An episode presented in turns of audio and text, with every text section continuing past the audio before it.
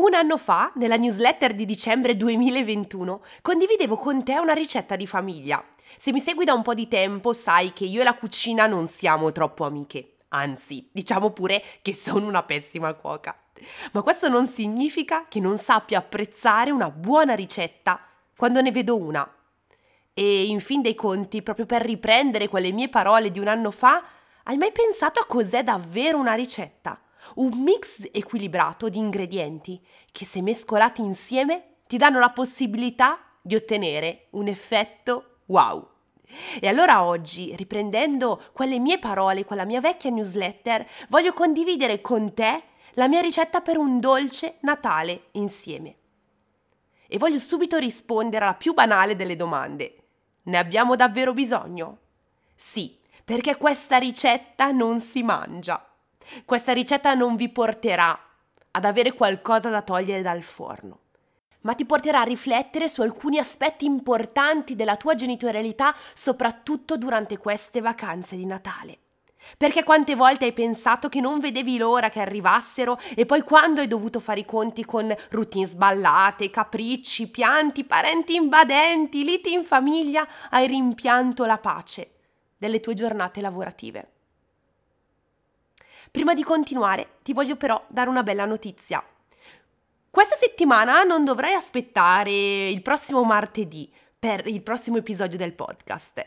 Domenica sarà Natale e come ti avevo anticipato voglio lasciarti un regalo, un regalo unico che voglio scartare insieme a te. E siccome esattamente il 25 dicembre 2021 ti presentavo per la prima volta il mio podcast, Voglio festeggiare e siccome non posso farlo offrendovi materialmente uno spritz a tutti, posso però trovare un altro modo per festeggiare. E quindi ho pensato molto a come creare un regalo tangibile, pur appunto non potendo entrare materialmente in ciascuna delle vostre case, no, non sono magica come Santa Lucia, ma penso proprio di esserci riuscita. Non sarò da sola, ma sarò insieme a una persona speciale e quindi vi dico domenica date un'occhiata al podcast e magari tra un panettone e l'altro potete scartare insieme a me il vostro regalo che troverete proprio qui in questa piattaforma di podcast. Ma adesso torniamo a noi. Io sono Elena Cortinovis, educatrice, pedagogista e convinta sostenitrice della disciplina dolce. La mia voce ti guiderà anche nei giorni di Natale, in cui essere genitore è difficile come scalare una montagna di regali a mani nude. Non mollare la presa, ascolta il mio podcast, anche a Natale. Bene, prendete carta e penna, perché quella che vi darò oggi sarà una ricetta speciale non serve, giuro, essere bravi in cucina. Anzi, la cucina proprio non serve. Serve amore e pazienza e altri piccoli ingredienti che tutti avete da qualche parte. Li avete, dovete solo capire dove e come andare a reperirli. Io voglio semplicemente aiutarvi a dosarli bene. Per prima cosa ci servono 100 grammi di empatia. Eh sì, L'empatia è sempre l'ingrediente fondamentale di ogni ricetta che vi presenterò, perché durante le feste i bambini vivono tantissime emozioni. E le, le, emozioni che vivono i nostri bambini durante le feste non sono solo legate alla gioia di scartare regali, a volte questa gioia, sapete, diventa prorompente, e alla meraviglia di stare insieme a tanti altri parenti. Ma questa gioia a volte si va a mixare con la confusione del non sapere cosa succederà dopo, con la stanchezza dovuta magari a nuove routine e a tantissime altre emozioni. E cosa succede? Succede che a volte tutta questa difficoltà nel gestire queste emozioni nuove e prorompenti va a sfociare in pianti, in poca collaborazione, nei famosi capricci natalizi che durante le vacanze sembrano rovinarci tutte le giornate. Ma in realtà il segreto per riuscire a comprendere i nostri bambini in questi momenti di gioia esclusiva per noi è quella di provare a utilizzare questo nostro ingrediente segreto. L'empatia, ossia la nostra capacità di metterci nei loro panni, di capirli e comprenderli senza etichettarli come capricciosi o bambini che ci vogliono rovinare le feste. Questo è un ingrediente importantissimo perché empatia non è solo cercare di capire cosa i nostri bambini vivono, Ma empatia è anche quella di non farli sentire sbagliati, di riuscire a trovare delle soluzioni insieme. E l'empatia è quella spinta che ci può portare a far vivere meglio e con maggior serenità le vacanze anche ai nostri bambini. Perché anche la gioia dello scartare i regali può nascondere qualcosa di difficile da comprendere per un bambino piccolo. E anche il fatto che per tutto l'anno sono andati a scuola tutti i giorni, improvvisamente stare a casa due settimane li può mettere un po' in crisi. E magari legato al fatto che in questi mesi i vostri bambini si sono ammalati spesso e quindi non hanno avuto neanche nei mesi precedenti la continuità dello stare a casa. E quindi proviamo davvero a chiudere gli occhi, ad abbassarci e guardiamo i nostri figli per come sono, per quelle emozioni forti che vivono. Ed empatia, aggiungo, è anche verso noi stessi. Empatia è anche cercare di capire che anche per noi a volte le vacanze sono difficili, perché anche noi magari dobbiamo vedere dei parenti che vediamo poco e magari l'emozione che noi viviamo è l'imbarazzo e magari a volte anche la vergogna, perché a volte il paragone viene naturale. Certo potrei star qua a dirvi che nella nostra ricetta i paragoni vanno a rovinare la lievitazione del nostro dolce, ma forse oggi vorrei concentrarmi più sulle cose positive che quelle negative che possono rovinare la nostra ricetta. Però ve lo dico lo stesso, lasciate nello sgabuzzino i paragoni, la vergogna e i dubbi e tirate fuori l'empatia e la voglia di condivisione con i nostri bambini. E a questo punto, secondo me, forse sarebbe importante aggiungere un po' di rispetto. Un bel po' di rispetto. Parenti che si vedono poco o addirittura una volta all'anno che chiedono baci e abbracci. Ed è qui che il rispetto, secondo me, deve essere aggiunto alla nostra ricetta. Abbiamo parlato prima delle emozioni forti che i nostri bambini possono vivere. Ebbene, a queste emozioni cerchiamo di non aggiungere la frustrazione nel sentirsi obbligati di fare qualcosa che non si sentono di fare. E perché vi racconto questo all'interno dell'ingrediente del rispetto? Perché i baci e gli abbracci obbligati non sono rispettosi non solo nei confronti dell'emotività dei vostri bambini, ma nel loro corpo stesso. È adesso che noi dobbiamo insegnare ai nostri bambini il rispetto per il loro corpo e per il loro spazio, per la loro bolla d'aria.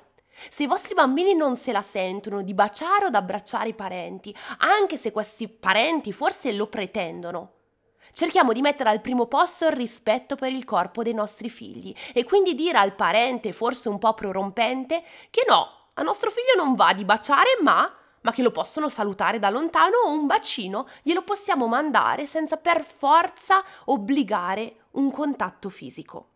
Obbligando un bambino a baciare o abbracciare qualcun altro, si sta violando la sua zona di comfort, con la conseguenza che il bambino può imparare ad accettare chiunque in quello spazio di disagio. Forzare i bambini a mostrare affetto quando non vogliono ha anche un impatto sulle relazioni durante l'adolescenza. Questo perché se insegni loro a usare il proprio corpo per soddisfare qualcuno, usando la sua autorità, e lo zio e la zia porta rispetto, dagli un abbraccio che a te non costa niente, ad esempio.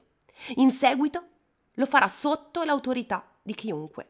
E quindi no, non vergognatevi a chiedere agli adulti di lasciare il bambino in pace e di non obbligarlo, perché la priorità in questi casi è il vostro bambino. E poi, e poi cosa ci vuole in questa ricetta? Ci vuole un bel barattolo di comprensione. E a cosa penso subito quando penso alla comprensione? Penso a quei bambini soprattutto negli anni 90, e io mi ci sento dentro in pieno, obbligati a salire in piedi su una sedia o addirittura sul tavolo a recitare la canzoncina di Natale a memoria davanti agli altri parenti, quasi come se per i genitori fosse un po' un trofeo da sfoggiare, guardate mio figlio quanto è bravo, guardate cosa ha imparato e magari adesso nel 2022 pure con i cellulari in mano pronti a puntare sui social tutte queste meravigliose canzoncine o filastrocche imparate il giorno di Natale. Ecco ragazzi, anche qui pensate il bambino come si può sentire, quindi una sorta di empatia legata anche al bisogno di comprensione del bambino che si può sentire in imbarazzo. Ora, se è il vostro bambino che vuole salire in piedi sulla sedia e cantare la canzone, ma ben venga, assolutamente sì. Ma anche in questo caso obbligarlo, forzarlo, no, perché non si sente a suo agio, perché proprio queste manifestazioni possono portarlo a esplodere poi. Perché a nessuno forse fa piacere essere puntato al centro dell'attenzione contro la sua volontà, solo per dimostrare quanto è bravo. Lasciamoli liberi, perché vi assicuro che lasciandoli liberi ci sarà un momento in cui sarà il vostro bambino spinto da uno slancio di condivisione, perché magari nelle ore ha preso confidenza con i parenti e la situazione nuova, a chiedere di poter cantare o semplicemente canticchiando mentre gioca. Ecco, non è forse quello il momento più carino di spirito natalizio in cui il bambino con tutta la sua spontaneità e la sua naturale tranquillità inizia a cantare o inizia a recitare queste poesie. Ecco, qui no, vi prego non fatemi aprire la parentesi delle mh, mm, recite natalizie perché mh, mm, mi sale l'orticaria, ma nel caso ci dedicheremo un episodio verso la fine dell'anno quando vi parlerò delle recite di fine anno o le recite scolastiche in generale come eh, fatemi trovare le parole giuste, piaga d'Egitto, ok? Dalla quale dovremmo stare lontano. Ma ritorniamo sui nostri passi. Direi che nella nostra ricetta a questo punto potremmo aggiungere due bei cucchiai di esempio. Perché se vogliamo rendere l'atmosfera dolce, iniziamo noi, magari, a cantare o a condividere con i nostri figli ricordi dei Natali passati. In questo modo il nostro bambino andrà a costruire ricordi positivi legati alle festività. Perché spesso noi adulti, diciamoci la verità, non abbiamo troppi ricordi positivi legati alle feste, o perlomeno io. Non solo legati al fatto che magari oggi alcuni parenti non ci sono più, ma anche magari legato al fatto che la tensione dei genitori durante quelle feste ci portava magari a rovinare le feste stesse e se durante l'infanzia, legati for- fortemente alla magia di Babbo Natale, ehm, abbiamo ancora bei ricordi, magari durante l'adolescenza no, perché appunto ci sentivamo magari obbligati a fare qualcosa che non volevamo. E quindi qua il nostro ingrediente magico dell'esempio è proprio volto al Genitori, godetevi anche voi le feste di Natale, cercate di fare quello che vi sentite, non sentitevi obbligati a fare qualcosa che non fa per voi divertitevi, giocate con i vostri bambini e vivetela veramente nella maniera più serena possibile, perché solo in questo modo i vostri figli avranno legato un, ricor- un ricordo positivo alle vacanze di Natale. E adesso arriviamo al mio ingrediente preferito, flessibilità. E di questa potete mettercene quanta volete. Perché durante le festività, vi dico un segreto, alcune regole o alcune routine possono cambiare, possono andarsi a modificare. E quindi sì, a Natale, durante le feste, possiamo andare a nanna un pochino più tardi.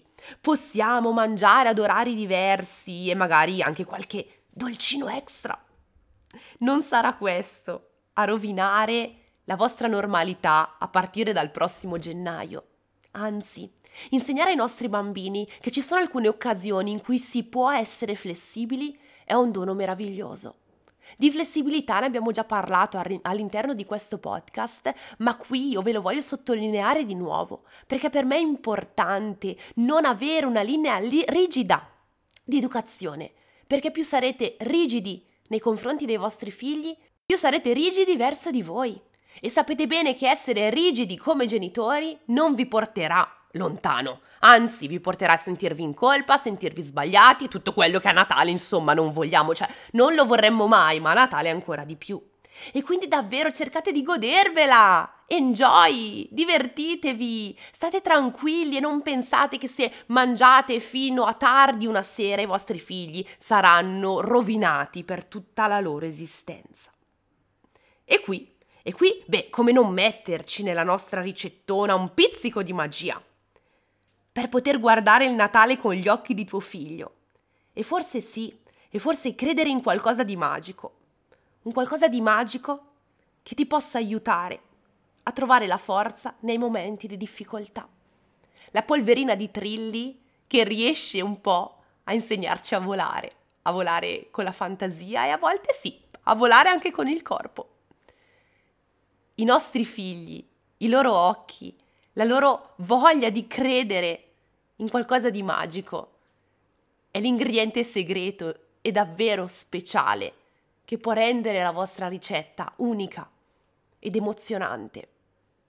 E quindi non fermatevi a vedere sempre con adulta razionalità il mondo, ma guardiamola con la magica fanciullezza dei nostri bambini. L'anno scorso nella newsletter mi sono fermata qui, ma oggi voglio darvi un consiglio anche sulla cottura.